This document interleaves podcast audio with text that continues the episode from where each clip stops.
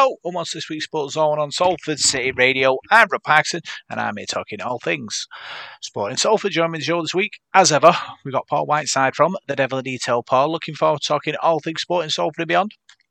Yeah, yeah, we've got another action-packed show, haven't we? There's plenty going on, so yeah, looking forward to uh, to breaking it down with you two. Yeah, we've also got James Sweetenham. James, looking forward to talking all things sport in Salford and beyond. Yeah, it's always a pleasure to be joined by you and Paul and it's going to be great. We've got some massive interviews coming up with Ricky Hatton, some big ones in the world of Salford Red Devils. So I'm really looking forward to this week's show. Yeah, so we'll start with the football and the Charity Shield. James, Manchester City beaten on penalties by Arsenal. Obviously, that first trophy slips through Pep Guardiola's fingers. It does, and after their run towards the end of last season, it's pretty welcome, isn't it, Rob? It was nice seeing Manchester City get a bit of their, their own medicine for once, losing in pretty dramatic fashion, conceding a goal at 90 plus 11.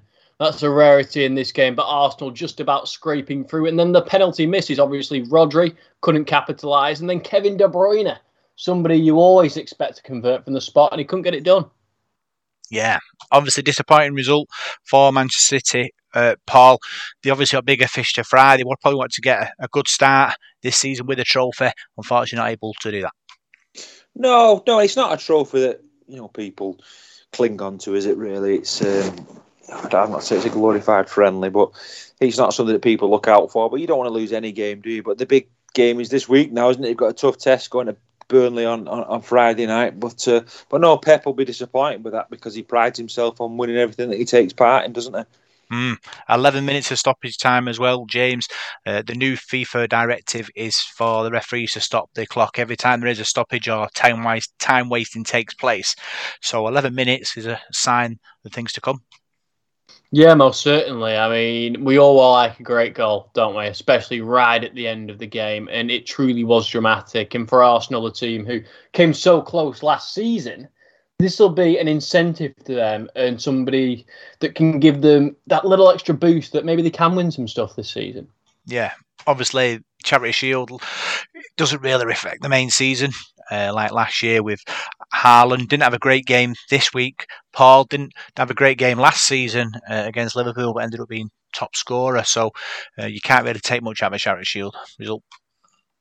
No, no. Like I said, they've they've got. I think they've got another. No, they've not got any more friendlies now. I don't think. I think have United got another friendly this week? They, they, are more or less tied up now, cities, aren't they? So, uh, so yeah, they, you, you, can't really read much into it. They, there's still a lot, a lot to play for now, isn't there? As the season starts, and you know, if they win the first five or six matches, that'll all be forgotten, won't it? So, um, I'm pretty sure they'll be, be targeting the Burnley game now and getting off to a good start. They've got a good squad you know, it's a it's a disappointment, isn't it, to lose any sort of game? But yeah, I don't. If you ask people at the or the end of the season or the start of this season who won the Charity Shield last season, you probably don't really remember, do you? Because it's not something that sticks in your mind. That's not being disrespectful to it, but it's just the way it is, isn't it? So, uh, so yeah, it'd be disappointed he lost the game, but I'm pretty sure they've got targets and, and things they want to achieve in the season now.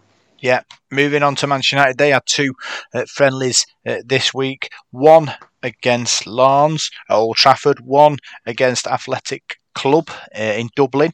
Uh, drew against Athletic Club. James, last minute equaliser uh, for Ten Hag's men, uh, rescues a draw. Yeah, yeah, it was great to see us get that last little minute goal in. Erik Ten Hag is the sort of manager that motivates his players to do that sort of thing. And again, looking at that Lens game as well, a 3 1 victory. We conceded early. And looking at that goal, a great one coming from just beyond the halfway line. The ball was given away by one of our players and then ultimately looped over the top of Onana. So do you blame the player who gives the ball away in this situation, or do you blame the goalkeeper being so far away from his line? Well, I think being a kind of sweeper keeper, uh, you're going to have to be off your line, aren't you, to sort of maximise your uh, positivity. Uh, so really, I think it's the player who lobs you from 60 yards. That's the uh, the positive thing there because he's had the brains to look up and see you so far out and think I'll try and chip you from there. Um, it might happen again um, because of the way he plays, but I'm sure being a Manchester United goal, if it happens in a real game, in a Premier League game or an important game, uh, it might be a bit more of a of a um, incident, uh, Paul, in a in a Premier League game it is in a friendly. Well, yeah, because the spotlight will be on it, won't it, in the Premier mm. League game? You know, there's no room for error, really, is there? So, uh, you know, it, it's disappointing and it's something you've got to learn from, isn't it? You know, you don't want to be caught out like that, do you? So uh, I think he's got to uh, just sharpen his tools up a bit, ready for the for the start of the season. It's all right making those mistakes in a, in a friendly game, but you need to learn from that and make sure you don't get caught out again when they, you know, when the, it really matters. Mm. And that's the important thing, obviously, the pressure of James of being the Manchester United goalkeeper, taking over from David De Gea. Um, he's obviously got onto a, a winning start with the Manchester United team at Old Trafford, um, but he'll he'll want to put that behind him. Yeah, there's a lot of pressure on him, isn't there? I mean, if you look at the great Manchester United goalkeepers, before you bring him up, Rob, I will. Peter Schmeichel, obviously, Edwin van der Sar, and then David De Gea, a player who, ironically, similar to Onana, didn't get off to the greatest start. He stumbled, he fumbled, but under Sir Alex, he managed to prove that he is a genuinely world class keeper. And I'm sure Onana will do that as well. But now looking at the midfield, obviously we have Casemiro, we have Bruno Fernandes, two players who play excellently. And now we're slipping Mason Mount into the mix, a new signing. He missed from a few yards out, an open net, the ball landing a little bit behind him, so not quite as easy as initially looked. However, looking at him going ahead into this season, how well do you think he'll settle into this Manchester United side? Yeah, I think Ten Hag wants a midfield that can play in tight positions. I think he'll he kind of like settles into that role, I think it's going to be a very good, good play for Manchester United. He, you know, he proved his his ability at Chelsea and England as well. So coming into uh, coming into that Ten Hag team, he knows what he needs to do. Playing that number seven shirt as well, which is that also a bit extra pressure because obviously the, all the greats have, have that number seven shirt. So fans know uh, what to expect and what he'll be able to Liverpool, and you're hoping he can do that uh, in the next uh, years to come. Yeah, yeah, definitely. Um, I, am pretty sure he will do. So it's a big season, this one, isn't it? A big season to to make improvements, and um, I think they've got it in them to to make those improvements. So it's going to be fascinating to see how it all pans out. You know, it all gets underway, doesn't it, this week? And you know, it doesn't seem that that long since the, the last season finished. It's gone pretty quick this close season. So yeah, I think 2023, 24 is going to be a fascinating campaign. What do you think, James? What was your prediction for Ten Hag's men this uh, early in the season? I think we do well. Rob. I think it's going to be extremely difficult to catch up with Manchester City, but somebody who does think we're capable of doing that is Mikael Silvestre. He's mm. predicted that we will come second, Manchester City will come third, and Arsenal will top the Premier League. What do you make of that? It's a big call. Obviously, uh, Arteta um, had the magic, didn't he, last season for Arsenal? But they uh, ran out of gas at the end. Uh, City you know, clawed clawed the way back in, didn't they, and, and took the title. Um, have Arsenal learned from that experience? I know they brought uh, Rice in. Um, is he going to make the difference for this team? Is he going to take Arsenal to that next level, Paul? That's the big question for me. I can't, I can't look past Man City, but strange things happen. Yeah, well, Arsenal weren't that far off last season, were they? I mean, they led the, the league for, for a long time, didn't they? Perhaps just pressure got to them towards the back end of the year, didn't it? And Manchester City's experience and, and know how and Pep's know how got Manchester City through, really, didn't it? So, uh, so yeah, I don't think they'll be a million miles off. Arsenal this season. They've got some good players, haven't they? They've strengthened a bit as well. So, but City are going to be the team to beat, aren't they? You know, they've got a you know, a real, real good squad there, a real good balanced squad, haven't they? So, and you, you know, you got Haaland in the side, he's going to score a sack full of goals, you'd imagine again. But you never know. Teams get injuries and things like that. So, stranger things have happened. Who'd have thought Leicester would have won the league a couple of years ago? So, mm. I know that was a, was a real strange season, wasn't it? But, uh, but no, I, I don't think you can discount any of those those top sides. I think you know it's going to be a tough season for Manchester City. It'll be tough backing up. There'll be a lot of expectation on them after the, the great year they had last season. Yeah, um, Man City start their Premier League season away at Burnley. Man United start their Premier League season at home to Wolves. James, um, obviously the first game of the season is always difficult. It is, and there's always a great deal of pressure if you're a Manchester United player. However, when you're going up against Wolves, if you're doing it in your own ground with your home comforts, it's not too bad. They're usually a side that play better when they're the host. So I'm not too concerned about this game. I think we're going to have to win. And I'm hoping that Højlund potentially gets involved, Rob, because he was obviously introduced during that Lens game, and he's a mm. massive signing for us. He is. He's certainly a, a favourite, possible favourite for the Manchester United uh, fans. Uh, proven goal scorer, still young. Um, you know, he's he's scored for, for Denmark. He's scored for Atalanta. So hopefully he'll be able to continue that form uh, in a Manchester United shirt. But we all know that the pressure that brings wearing that Man United shirt, playing at the highest level. Uh, Paul, you're hoping it doesn't swallow him up and spit him out. Well, that's it. Yeah, there's there's a lot of pressure, isn't there? And it's how you adapt to that pressure and that, that weight of expectation. So uh, yeah, let's hope it's a it's a good season and he can adapt to it quickly. And um, yeah, sure he will. Quality player, so I think it'll be okay. Yeah, let's just move on to Salford City. They started their championship season um, this weekend. Uh, they beat Forest Green 2 0. Goal from Conor M- McAleny and Matty Smith. Uh, James uh, gets them off to a good start.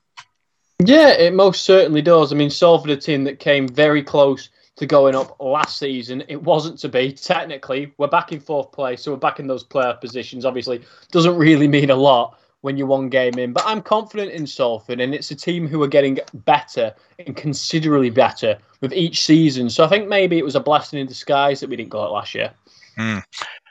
First home game, Paul, is Crawley Town uh, on Saturday.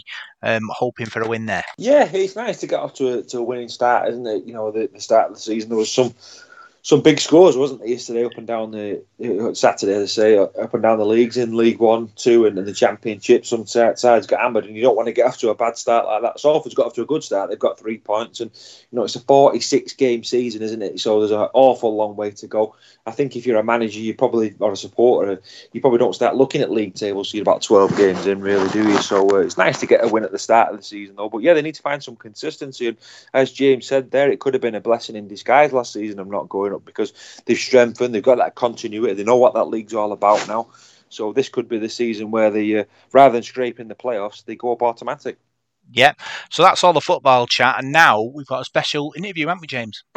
Yeah, we have one of the greatest fighters in British history, an icon, somebody who was capable of capturing the hearts of the nation and dragging forty thousand fans over to Las Vegas. It's the hitman. It's Ricky Hatton. Well, I'm absolutely delighted to be joined by boxing icon Ricky Hatton. Very shortly, you're going to be involved in a massive competition called the Box Off. I think we're all looking forward to it. But before then, I want to take a look back to something you did that was quite special back in November. You made a return to the ring against Marco Antonio Barrera, a fellow legend like yourself. And when I was younger, I loved watching you on the TV, but I always dreamed of going to the arena to see the Ricky Hatton band in person, to see you walk out to Blue Moon. What was it like to get back in there and to give a younger generation an experience of what it's truly like to be a Ricky Hatton fight night? That was really the way the way it was put to me was, um, you know, the, the countries had been in a bad um, situation. We had the lockdown, didn't we, where everyone was locked up in the houses. You know, mental health went through the. Uh, went through the roof, and then the cost of living come in, and you know, and, and all that. And so it's not really been a good time for us. But he said, "How about you know having a move about the Manchester Arena against Marco Antonio Barrera?" And I think it'll put people's smile back on the face. You can show them what shape you're in now. Um, you can, you know, and you can bang bang the drum of people with mental health. Say, look where I was, but look at me now, you know, and all that stuff. So it was it was great to hear the roar of the crowd again. It was shape, it was great to um, share the ring with Marco. You know, and you know, we all know him as a as a as a legend, but it was great to find out just how good he actually was. You know, hear the roar of the crowd again, and it was, um, yeah, it was a very um, very emotional, uh, very emotional night, but a very very enjoyable night. You know, and um, I'm glad to do it, you know, and people turn around this, you know, the amount of letters I used to get from people, you know, saying, Oh, Ricky, you know, I've, I've always struggled with my weight and I've struggled with my mental health and I've struggled with depression, but, you know, to see where you were and where you are now, it was, you know, so you know, when people aren't really fans of these exhibitions, I, I couldn't disagree more. I think it was great for me personally. I've kept my weight off, you know, since it became a lifestyle change for me and uh, it, it, it would give everybody a confidence boost and put a smile on everyone's face. As I say, where the country's been through a tough time, so uh, it was one of the one of the best. I've done a lot of good things in my career, and that, that was up there. Honestly, it really was. And something that made you so likable throughout your career, back when you're at the pinnacle of the sport, and even now, is that you managed to always maintain those working class roots. No matter how much fame, no matter how much money you had, you always managed to continue caring about people. How did you keep so level headed? Um, I don't know. I think um, I think the way it was brought up, way it was brought up, I think it was the people and uh, I surrounded myself with and knocked about with. I mean, all my mates now are all my mates that I went to school with. You know what I mean? You know, they, there's only been like the odd outsider, if you like, but you know, you know, I'm a good country character. I wouldn't let them come into my circle if they were if they were you know dickheads. You know, so it's um, so no, and I think I think I think it's the way you've been brought up. You know, um, the way my mum and dad you know brought me up. You know, and um, people always say you've always remained to keep that, you know, that normal touch your feet on the ground, you know, close to your fans and friends and, you know, and stuff like that. And I, it always baffles me. I think to myself, why do I want a pat on the back for that? I want, you know, you, know, you're patting me on the back for being normal. Why? What, what should everybody else be? You know what I mean? So um, it is nice because you know when people come up to me, oh, oh you you no different, have you? You've not, not changed or anything. That doesn't matter. You know, I find it I always find it strange that you know they would have pat me on the back for that because that's the way we should all be. Absolutely. I think that's very important. And you had these incredible nights. When you're at your very best, you were taking 30,000 odd people to Las Vegas, which is an accomplishment which we haven't seen since. And these Mancunian lads were taking over the strip in Vegas. It was quite iconic. What were your favourite nights and your favourite stories and your best memories from that experience? I think, you know, you can't have a better experience, really. And even though it didn't go the way I wanted it with the fight with Mayweather, you know what I mean? I mean, the first time I went to Vegas and saw my name up in lights, I think because I, I grew up watching Nigel Benn, Roberto Duran, Mike Tyson, Evander Holyfield, you know, Marvin Hagler, Tommy Hearns, you know, fighting in Las Vegas and on the strip. So for the kid from the council estate, you know, to walk down the strip, you know, and see, you know, Celine Dion, you know, Tom Jones, and then Ricky Hatton pops up, you know, it's uh, it's very it's surreal. You think, well, did that happen? Was that me? You know, it's and then when you think, you know, when I when I fought Floyd Mayweather, went to the best pound for pound fight in the world, went to his hometown, you know what I mean, and took forty thousand fans.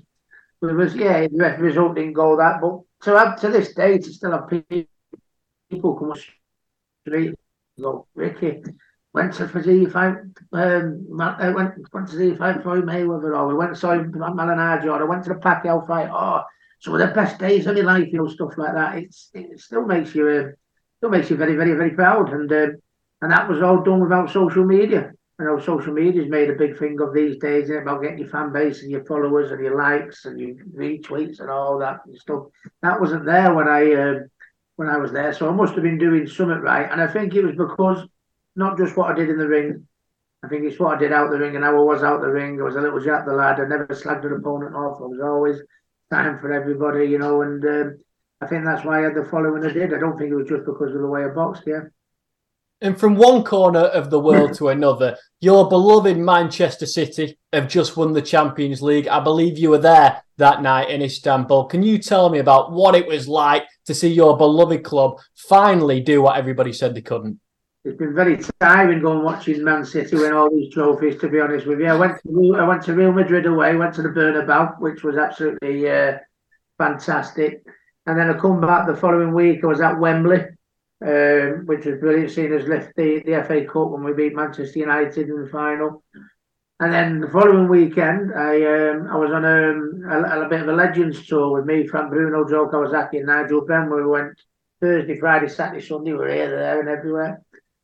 And then the following week, I was in Istanbul for the Champions League final, and um, it was it was incredible. You know, you, you know, you, you you know, you think, and it was nice that I went with the same mates that I had my season tickets with all my life.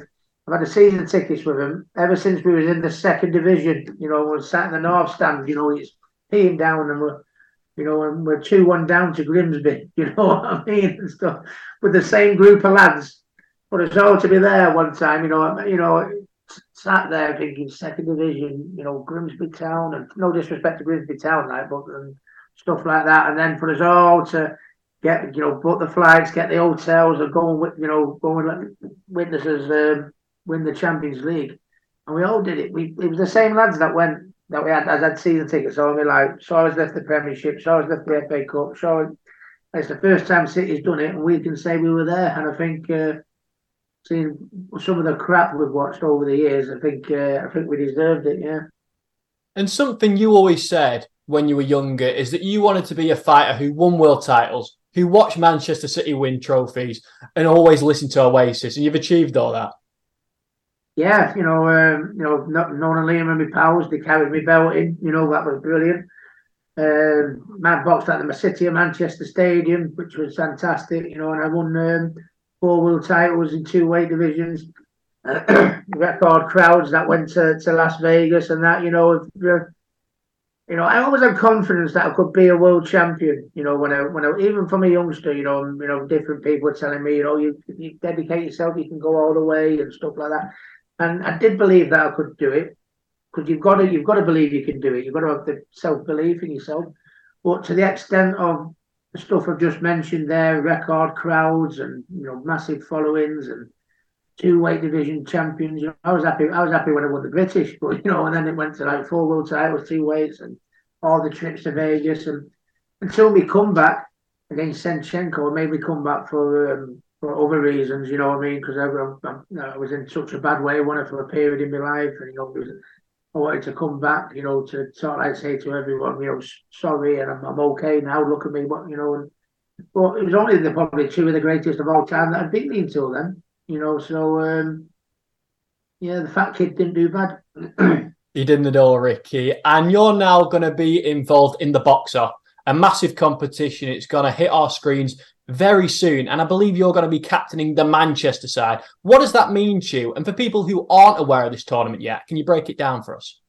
Well, to captain the side for Manchester and the fact that I could bring some fighter through from Manchester from the very, very, you know, bottom, hopefully in a to get the chance to go to the very, very top. And I think it's, you know, not everyone, not everyone has a, a following on YouTube these days, or not everyone has a following on social media these days, and not everyone can, um, can get a contract at Sky, can get a contract at BT, can they? You know what I mean? And there's a lot of, you know, homegrown talent, whether they all over all over the country that you know because they've this, you know, it's all right if you go, you know, if you go to the Olympics, uh, you know, you, you go to the World Championships or the Commonwealth Games, and then you obviously you get your contract, which is great. You know, it's, it's it's not that easy for some people, and there's some people out there, some good some fighters out there that will never get the opportunity like that, you know. But this is an opportunity, this is a chance where they, they will get that opportunity. And if we can uh, unearth someone from the very, very bottom level and take them to the to the to the very top, or even if they don't go to the very top, it gives them a springboard to go on to bigger and better things, doesn't it? You know, and uh, in this world of um, social media now. You know what I mean? There's, you know, you can see the kids that we don't know the kids that are involved yet, but you know, you, you can see these kids sat on the, the, the sofa at home as we speak now. You know, no money, you know, no contracts, no opportunities, no this. Then all of a sudden, bang, they get the knock on the door, they get that. What wonderful opportunity for some youngster, you know, to get that and to be part of it.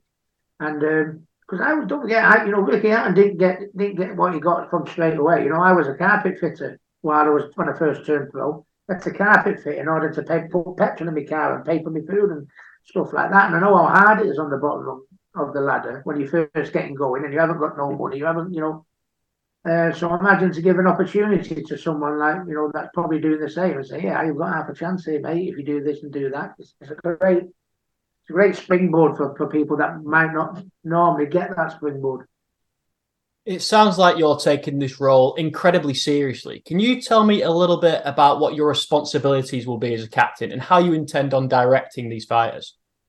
Well, it's just, you know, obviously be there on the night for them, to be honest with you, you know, in the training, you know, when they're in the training camps, you know, uh, leading up to it, you know, they'll get a phone call from me just checking on how they're doing, you know, and every, making, every, everything's all right. And, um, there's a lot of people did a lot for me when I was when I was just coming up through the ranks. You know, I got a lot of advice from Nigel Benn. I got a lot of advice from Frank Bruno. I got a lot of advice, you know, from from so many so so many people. And it used to lift me and raise my, my, my game and my performance and, and my attitude.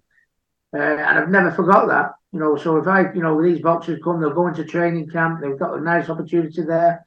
I mean, how nice for them to get a phone call off me and go, How's the training going, mate? How's your sparring going? Yeah, is everything going well? How's your weight? Yeah, don't forget this, don't forget that. And needless to say, fight night will be there for the for the for the for the same reasons. And um, yeah, and um, don't forget, I was I was there where they were. You know, you know, at the, at the beginning, you know, and I know what it means. Mean, I know what it meant to me at that stage, so I know what it would mean to them, and to get involved. And if I can do something like this that helps them get that first foot on the ladder, lovely jubbly, as they say, yeah. Lovely jubbly. It's been amazing talking to you, Ricky. It's really appreciated. Thank you so much for giving me some time today to give me an insight into your career, those Las Vegas nights, and this box off competition that's coming up. But before I let you go, is there anything that you would like to add that I perhaps haven't asked you about? No, not at all. Just um, you know, it's very, very you know, you know, the boxing's changed so much. You know what I mean? But uh, this is an opportunity. I remember years ago there used to be Fight Night on ITV. You know, you probably a bit before your time, but Fight Night on ITV where it was the small hall shows, and even on Sky back in the day, you'd have the small hall shows. You know, um, at York Hall, Bethnal Green. You know, which you know you'd never heard of anyone that was was on the bill, but they were getting the opportunity.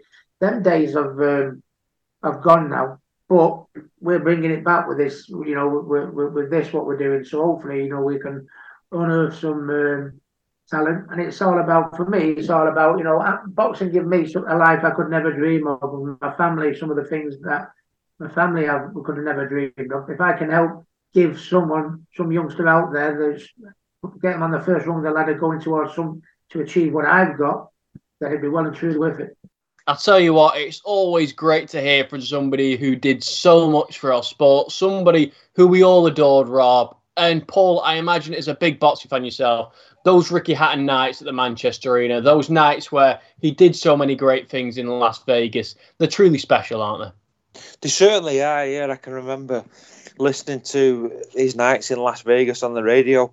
Uh, sat in darkness late on in, in the, the first house that I bought, you know, back back then, like 2007, 2008, around that time, when he was over there fighting Mayweather and you know, they were great to listen to. And then eventually I saw him back on the TV.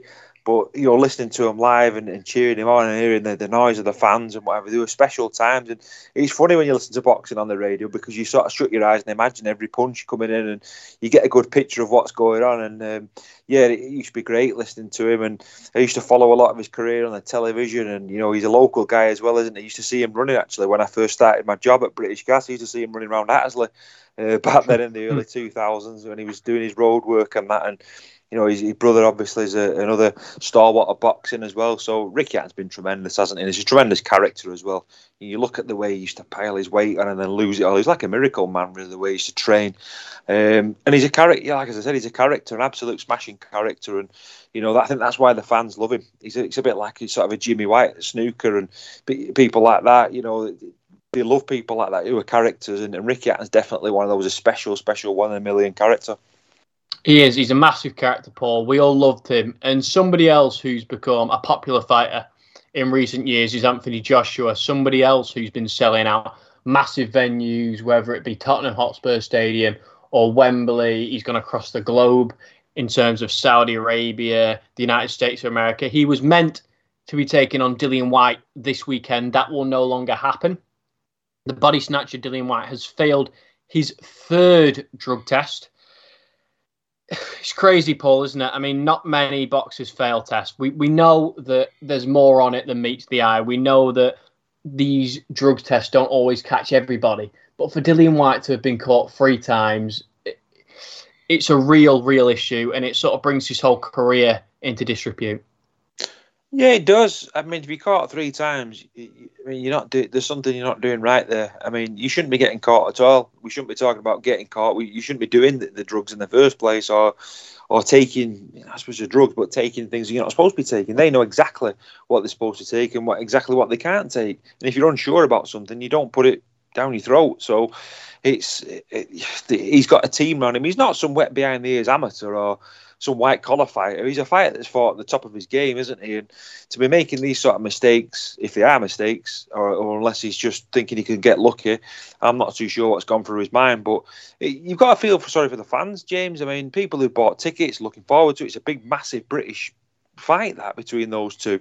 And um, you know, people have bought tickets, probably paid for hotels, and they've been let down again by boxing. And how many times has this happened recently? Big fights getting cancelled at the last minute. Yeah, it, it, seems to be happening more and more, Paul, and it's a good thing in essence that we're we're catching fighters who are cheating, but it's worrying for the fans who shell out money to pay for these fighters. I mean, in recent years, we've had Conor Benn, Amir Khan, and now Dillian Whyte, and we're all looking at all three of these fighters who've headlined bills up and down the country in pretty big fights, and we're questioning all their careers and whether they deserve these accolades that they've got. And the fans who shelled out money for hotels, train tickets, tickets for the actual event itself, they're all in complete disarray because of Dillian Whyte's actions. That's right, and I, and I think on top of that, you've got people who look up to these these fighters and have followed their careers, and, and you'll have boxing fans who've probably followed Dillian Whyte throughout his career, been to all his fights, and you know have a lot of adulation for him, a bit like a football supporter or rugby league supporters or whatever. You, they'll follow certain fighters, and you know he's let them down. He's he's really let them down there, and it it casts uh, jeopardy on his career, as you said, and his name. But also at 35 years of age, where does he go from here? Now is he going to get another big big fight, or, or could this be the end of him? And it'd be a sad way to end a career, really, wouldn't it? So uh, he'll be kicking himself. He really will. And for Anthony Joshua, I mean, he's put an awful lot of preparation into this, and to be let down just over a week before the fight, it's it is a real letdown. And like we've just both said, it's happening far too often in boxing now. You, are getting these big bills announced, and I think soon it's going to start taking that shine away because people are going to be thinking, "Oh, great, you've announced a big fight, but is it going to happen?" Because you know, you, are sort of frantically counting down the days to the fight, aren't you? You are because you never know if it's going to happen or if something ridiculous like an injury or more more likely the case here is is is the failed drug test from Dillian Whyte that we're all incredibly concerned about.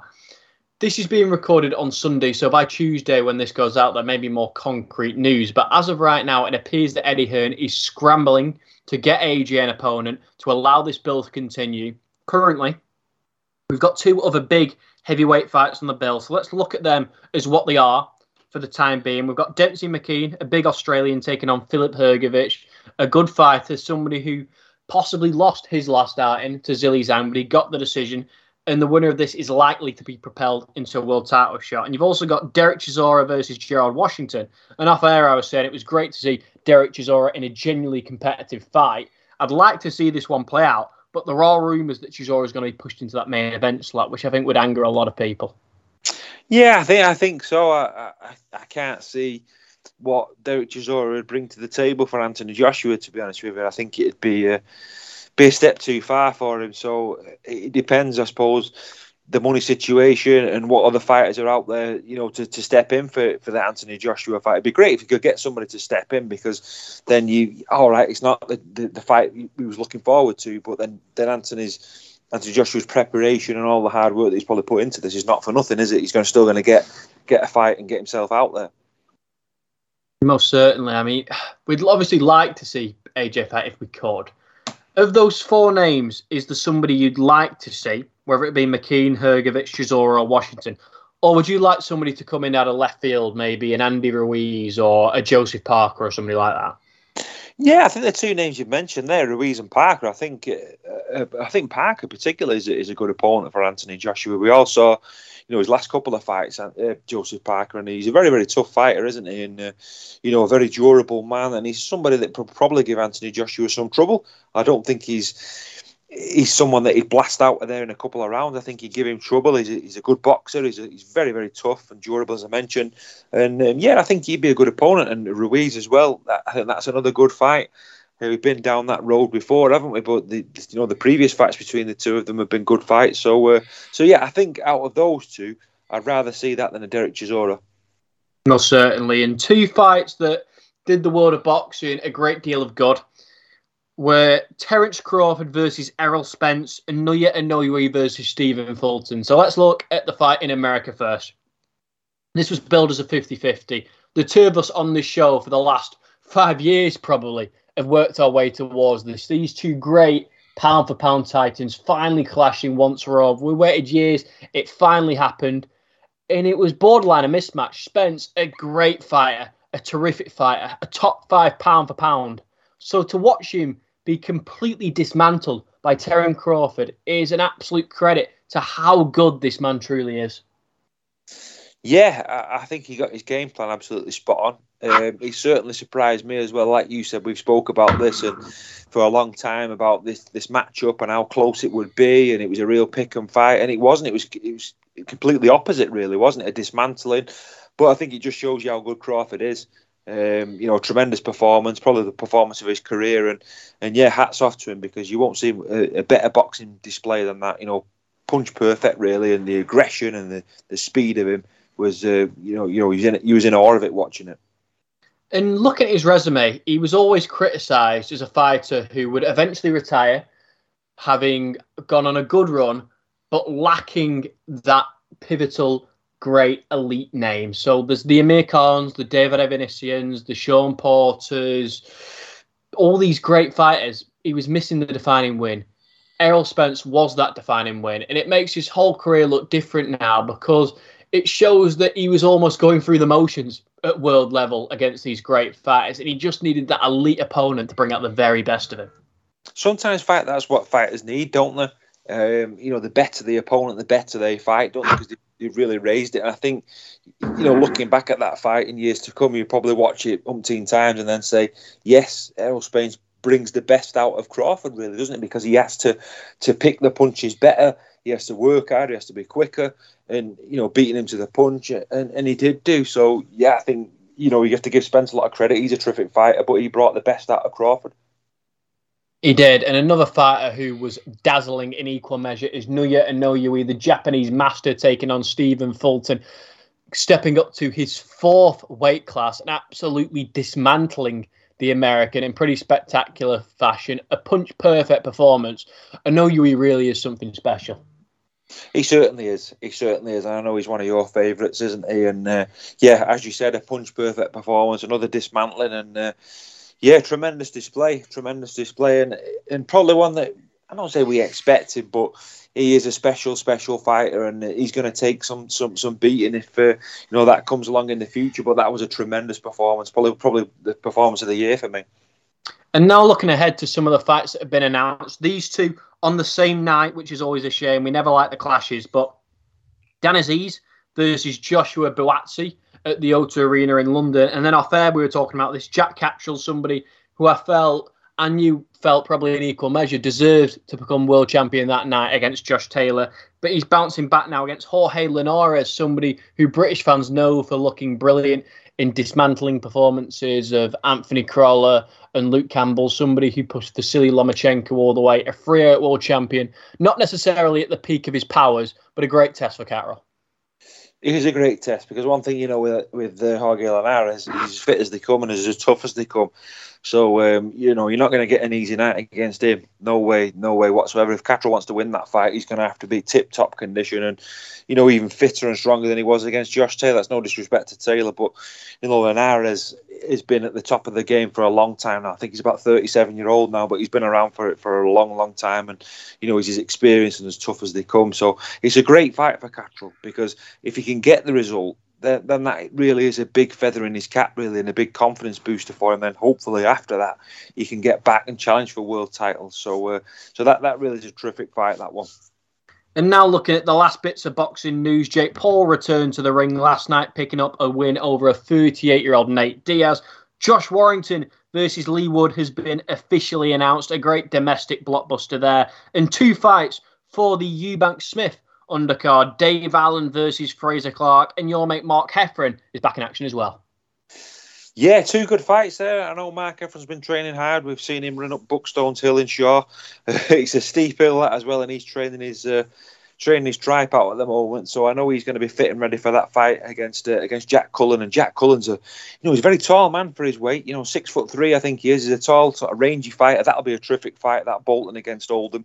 Um, yeah, so that, that's going to be a cracker. And, and the, the Dave Allen story it continues. He's another terrific character, and that's going to be a tough fight against Fraser Clarke, but one that Fraser needs to win. So there's an awful lot on those two fights. You know, two massive fights, and that's going to be a cracking bill at the arena. And I can't wait to break it all down with you this time next week, Paul. But for now, I'm going to throw it back over to Rob for a bit of rugby league. Yeah, let's start with Salford Devils. Paul, they were in action this week at home in their 150th birthday anniversary game at the Salford City Stadium. They played St Helens, went down to defeat 18 points to 15. Um, talk us through it. Yeah, it was um, a terrific day, Rob. You know, um, carnival atmosphere before the, the game and, and a very emotional seeing the ex Salford players and some great players as well walking around the pitch with big smiles on their faces and you know the crowd there was a lot of emotion in the crowd as well. And I think that lifted the lifted the, the lads they came out and all right they went 2-0 down to a, a penalty from Matt Percival bounced back with tries from Kallum Watkins and a terrific try from Ryan Brierley to go in 15 2 at the break. Mark Sneyd dropping a goal right on half time. And that was a good lead to have. I think it, for me, it was Salford's best 40 minutes of the season. You know, they, they put together, and I know they played very well at Hull, but, you know, playing a good St. Helens side there to go 15 2, it was a, was a was a good first half. Second half, there was a bit of a contentious decision with Tee Ritson. I mean, he was like lightning. What a fantastic winger he is. Looked like he was caught in touch. On the back of that, Deon Cross was simmering for a professional foul. Saints got a couple of tries, got back into the game, and Salford had an awful lot of defending to do. But for me, St. Helens turned the screw. The defence was tremendous. They moved up. Salford couldn't get out of their own half and probably just ran out of steam, really. And uh, Saints got a try from Jack Welsby that won the game 18 15. But a terrific effort, real terrific effort from Salford. And you got a feel for them, really. They played three home games against Leeds, Leigh, and St Helens and have come up short, you know, a couple of points in each game. And, you know, with a bit of luck and a bit more. Uh, bit more firepower and perhaps a few more bodies, they, they could have had three victories. Mm obviously six defeats in the row now. Obviously, Cass and Wakefield are cut adrift at the bottom, so really there's no fear of going down. But we do need to pick up a win soon. They do, but if you still if you look at the league table, though, it's still wide open. I think the sides above us in the playoffs are only two points in front, so there's there's nothing in it. There's nothing in it at all. I mean, if you look at the sides below us, uh, Hull, Huddersfield, Leeds, they're um, they're all within sort of points difference of each other now. So there's there's nothing you can throw a blanket over all those teams that are going for the playoffs. So you know, count Castleford and Wakefield out of it, but everybody else has got a fantastic chance. So it's just about this this running now and keeping players fit. Salford have got a tough running, but they showed in that St Helens game that they, they can win matches. They're, they're more than a match for anybody. I think they just need to get that win, whether it be a scruffy win, whatever it is. They need that confidence, that that sort of kick up the backside, and and they've got a tough game against Huddersfield coming up in a week on Friday. So that's not going to be easy. But if they could get a result there back at home against Wakefield the week after, there's a real chance of a bit of a springboard there. But they need this two points sooner rather than later. Yeah. We spoke to Ben Helliwell, Chris Atkin, Oliver Partington, uh, Brad Singleton, uh, and this is what they have to say. So I'm joined by Ben Helliwell. Defeat today, talk us through it. Yeah, it was a tough one to take. Um, we started off well. Uh, come second half, I went down to 12 men, and um, champion team at St Helens are, they, they capitalised on it, and um, yeah, I think. Um, I think they got the upper hand then. Yeah, can you put your finger on sort of what the difference was today between the two teams? Um, not much really, not not much difference. Um, like I say, we, we, started off well and they, they probably finished off a bit better than what we did, and um, it could have gone either way. So, uh, but we dug deep then, and um, like I said, Saints are a champion team, and once you go one man down, um, they do capitalise on it, and um, that's why they're best. Yeah, obviously 15-2 up. Saints claw the way back in. Saints are, a, you know, a world-class team at doing that, aren't they? Unfortunately. Yeah, that's that's, that's what it is. They've, uh, they're a good team, but like they've got some uh, great individuals as well. Um, but like I say, it's, it's it's it's one that we we probably we probably let go. But um, we'll, we'll come back uh, strong in two weeks' time against Huddersfield. So uh, yeah, like, like, I say, we're, we're, still we're still up there in the league. So we're trying. We'll, we'll, we'll get into top six hopefully with the with the, we, we performed well, and if we perform that like that against other teams. I think we'll come up, come up um, victorious. Yeah, obviously we've had a few defeats in the run, but in some kind of parallel universe, we're like third because some of them defeats have been really close, and this was another one really. Yeah, um, obviously it's, it's, it's it's not good for us because I think we've lost like seven on the bounce now. But um, yeah, they are close games, and we're we're we're, we're literally there. Um, it's just like little tweaks that we need to we need, we need to do, and um, we'll, we'll, get there and we'll, we'll finish um, finish finish the, the league league well. But the, the league is close, and like you say, we technically we're almost third. A few more wins under his belt, and uh, results go our way. Um, like I say, we'll, we'll be up there. And how are you? How are you think you're playing at the moment? Playing well? Yeah, I think I'm playing well. Um, uh, yeah, I, I, I, think I'm uh, I'm doing well, and I just I'm just trying my hardest to stay team. Yeah. A week off this week. What's the plan? Rest the body. yeah, that's the rest of the body. I think everybody's saying rest body and um, get ready for Huddersfield in two weeks' time. Brilliant. Thanks for talking to us. Unlucky today and uh, see you soon. Thank you. So I'm joined by Chris Atkin. Defeat today. Talk us through it. Tough one, really. Um, probably a different performance from last week. Um, one we, we spoke about probably owing the fans a little bit. Um, obviously back at home uh, and not good enough performances previously at home. So something we wanted to put right, and I think we did that um, across the board um, throughout the game. And obviously Saints are a quality side. Yeah, 15-2 up at half time. Saints clawed the way back in. What was the difference, you think? Um, probably hard to put put anything on it specifically um, right now. Obviously, not long, having watched the game back, but we knew Saints were going to come out, you know, all guns blazing. You know, the way they carry the ball and the way they defend, and they put a lot of pressure on us. Um, but I thought we did well at times, um, and we maybe did enough to win the win the game in the first half. But um, like I've said, Saints are a quality side, and you've got to always try and put more points on the board, and, and they they come back and won the game. What was the changing room like after? Just very disappointing, uh, quiet. Um, something that you know we, we said we, we, we've done we've done a good job, but we don't want to just do a good job. We want to achieve bet one better than last year um, and get to those levels again. And we've we've got um, obviously a week off of no game with some training and some time to refresh. So probably an opportunity to, to look back and maybe look forward then towards this back end of the season. Yeah, we're on a run of defeats, but in some kind of parallel universe, a couple go our way, we're third. Is that something you sort of think about as a player that you're getting beat, but you're not being, getting beat by much? Yeah, it's tough to to take that really because, like you say, you know, it's kind of a flip of a coin sometimes that you might be being third, like you've just said, but.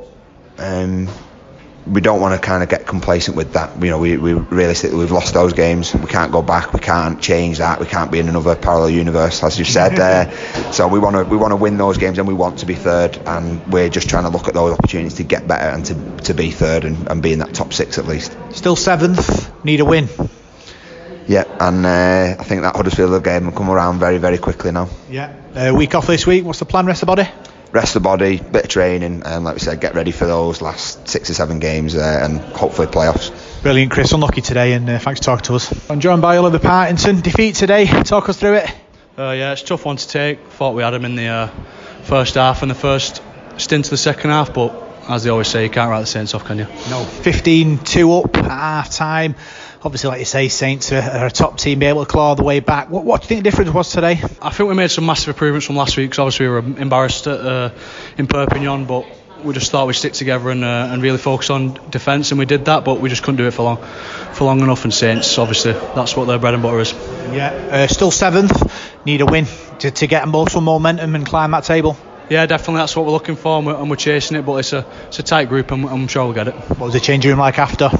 Just just empty. I think everyone's just so fatigued now, and they give everything, and then and that's rugby for it. Didn't go our way. Yeah, you're playing well. Uh, not as well as I'd like because we were winning. I was playing well. uh, week off this week. What's the what's the plan? Uh, I think all lads are going to get away if they can and just try and refresh, ready for the a big push to last end of the season. Brilliant. Thanks for talking to us. Unlucky today. Right, delighted to say I'm joined by Brad Singleton on his debut. Big minutes from him in that first half. Tough, tough game against St Helens. Yeah, always is with Saints. They put you in a grind and, and they're really good at it. Um, but look, I, I thoroughly enjoyed myself. I know the result um, got away from us in the end, but it's exciting times. You know, you, you look at that side and what we we put them under the, the cosh for a, for a long time there and probably got momentum. And they're, they're, that's a champion side, so it's really exciting foundations for the rest of the year. Has it been a bit of a whirlwind week for you because you were due to come to Salford for next season, weren't you? But happy to be here now with the lads. Hundred percent. I've, I've said it all along. Once my minutes went down at Wigan, there's there's probably not much uh, left for me there. So so I was delighted to get the move across. And um, like I said, um, I, I, had a good. I enjoyed myself out there today. Are you based locally then? Are you, are you in Wigan? Or have you got quite far to, to come to training? And are you miles away or? Yeah, so I live in Billinge, so I'm going to stay there. My kids are in school there, so I'm just gonna I'm gonna just travel from there. Ollie Ollie P's going from there, Matt Costello, so it's it's not too far. It's only 25 minutes, so yeah. I think you're going to be a firm favourite with, with the supporters. You know, playing big minutes there. You're a big man up front. You you, you don't shirk anything either, do you? That's your game, isn't it? Pretty, pretty raw. Look, yeah, I, like I said, I, have I've said in another interview, if, if people can leave and say that I'm hardworking and honest, I'm happy about it. But I'm, I'm going to just say that, um, look, this this team, it's a very special team, you know. There's a lot of boys there that have, that have gone on and done good things, and the potential is massive in this squad. And um, I don't know. I hope I hope we can get there by the by the end of the year because we're. Um, yeah, it's exciting times. You're still not a million miles off the playoffs. Obviously, a win today would have would have put you back in the picture. But how tough was that? What do you think went wrong today? A lot of defending to do in that second half. Did that sap the tank? That it's hard to say, and I don't want everyone to blame yeah. other things. So look, like in the second half, probably the last maybe maybe majority of the second half, maybe the last 20 minutes, things didn't go our way, and uh, and it's up to us to get back on the horse and, and sort that out. But um, we probably run out of time. Got a week off now for the Challenge Cup and it's Huddersfield away. Another tough fixture. They're coming thick and fast now. These games, aren't they? Yeah, of course. Huddersfield will be a great side. They're finding some form now. They've um, got a strong squad on paper. Uh, but like I said, if we've just done that, and um, well, we, we won the majority, we were getting the momentum in the majority of that game, and uh, if we've done that to some champions, like I said, it's exciting times. So, so we'll just take each game as it comes. So if it's Huddersfield next week, we'll we'll work on it and we'll um, try and get the win there. Thanks very much for speaking to us, Brad. Great to have you at Salford, mate. No problem. Thank you. Right, delighted to say Shane Wright joins me. I know you didn't play today, Shane, but I just wanted to have a chat with you about how you're going on and how your injury's going on. Are you getting near towards fitness now? Um, I'm still a while away. Um, it's the surgeon said it's a probably season ending really with the time frame, which is an 18 to 20 week injury, but. Um, you never know with, with injuries. Everyone's different. So um, I'm heading in the right direction. I've, I've got back on the field this week, so that's a step so in the right direction. What are you doing now? That light training? Are you running on you on it now? Uh... Yeah, I had to go see the specialist a, uh, a couple of weeks ago just to get the t- just to transition to the next phase, but um, yeah, just just light duties on the field really. So, but if I can get the boots on, it's a positive. Yeah, big news this week as well. You, decided to stay at Salford for a three year contract.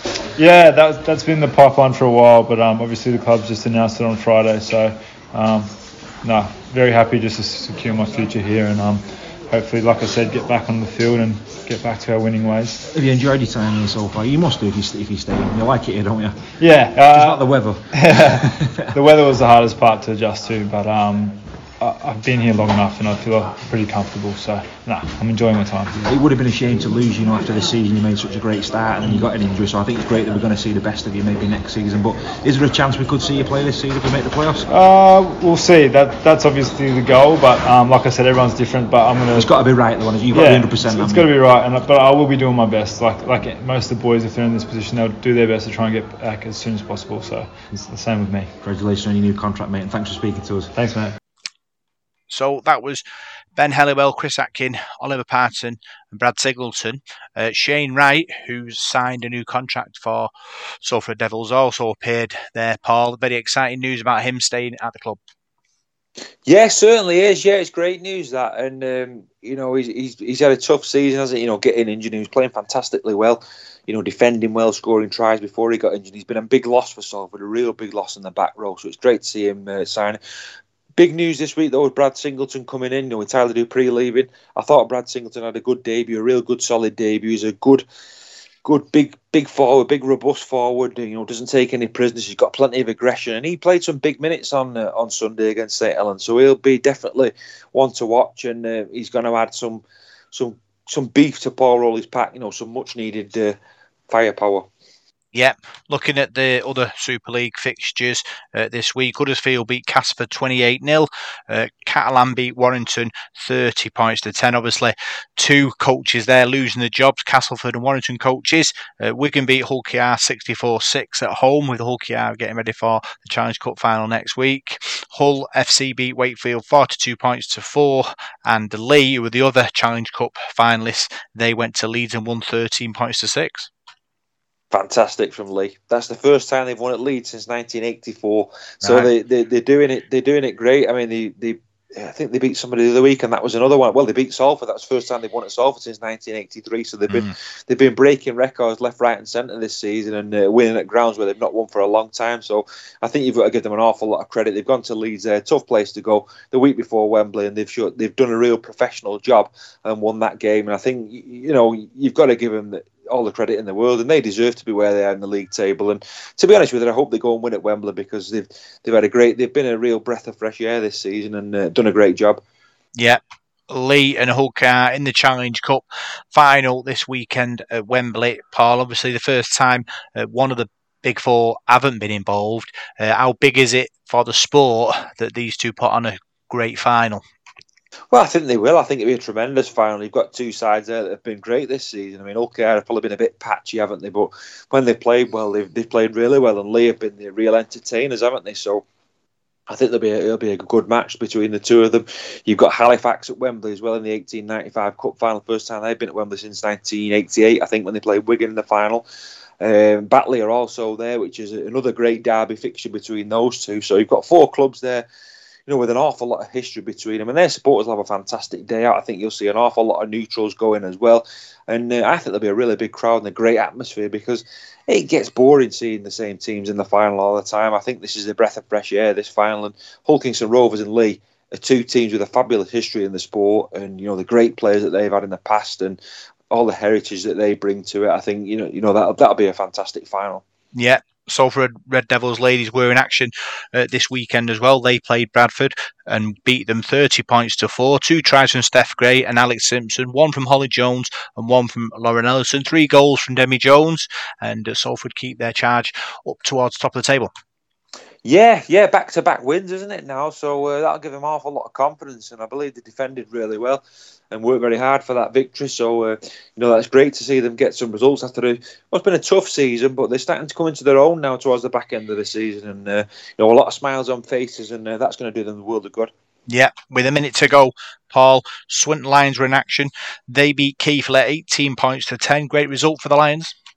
Yeah, it was a must-win game as well after the defeat last week, and I know Newcastle got battered at home to Widnes, so that's a terrific result for uh, for Swinton. A good weekend for them, and their sort of battle for survival. You know, uh, they've got a bit of an advantage there now, so uh, a real solid win. Yeah, 30 seconds to go. 11th in the league, uh, 14 points, uh, and coach Alan Coleman off to Widnes end the season will be crucial for that. Yeah, yeah, that's a disappointment for them, but I'm sure they'll line somebody up and uh, and they'll, they'll still do well next year if they can stay up. But it's the big thing now is for them to stay up. We've got some uh, big games coming up, so good luck to Swinton. Yeah, and we'll be obviously talking about it on the Sport Zone on Salford City Radio. Big thanks for joining us, and we'll see you soon for more Salford Sporting Chat on Salford City Radio.